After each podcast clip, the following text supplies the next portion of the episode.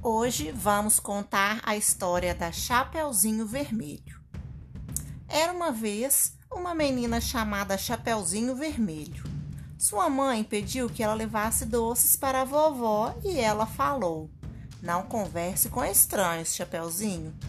Chapeuzinho Vermelho chegou na floresta e encontrou o lobo que disse: Para onde você vai? Para a casa da vovó, do outro lado do bosque, respondeu a menina.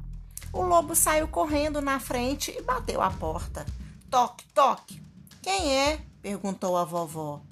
É a sua neta, Chapeuzinho Vermelho. Puxa a tranca que a porta se abrirá. O lobo entrou e devorou a vovó. Chapeuzinho chegou à casa da vovó e bateu na porta.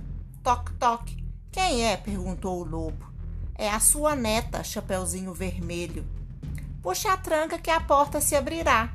Chapeuzinho entrou e foi logo perguntando: Que olhos tão grandes você tem, vovó? É para te ver melhor.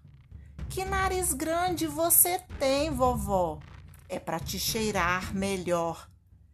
Que boca tão grande você tem, vovó? É para te comer.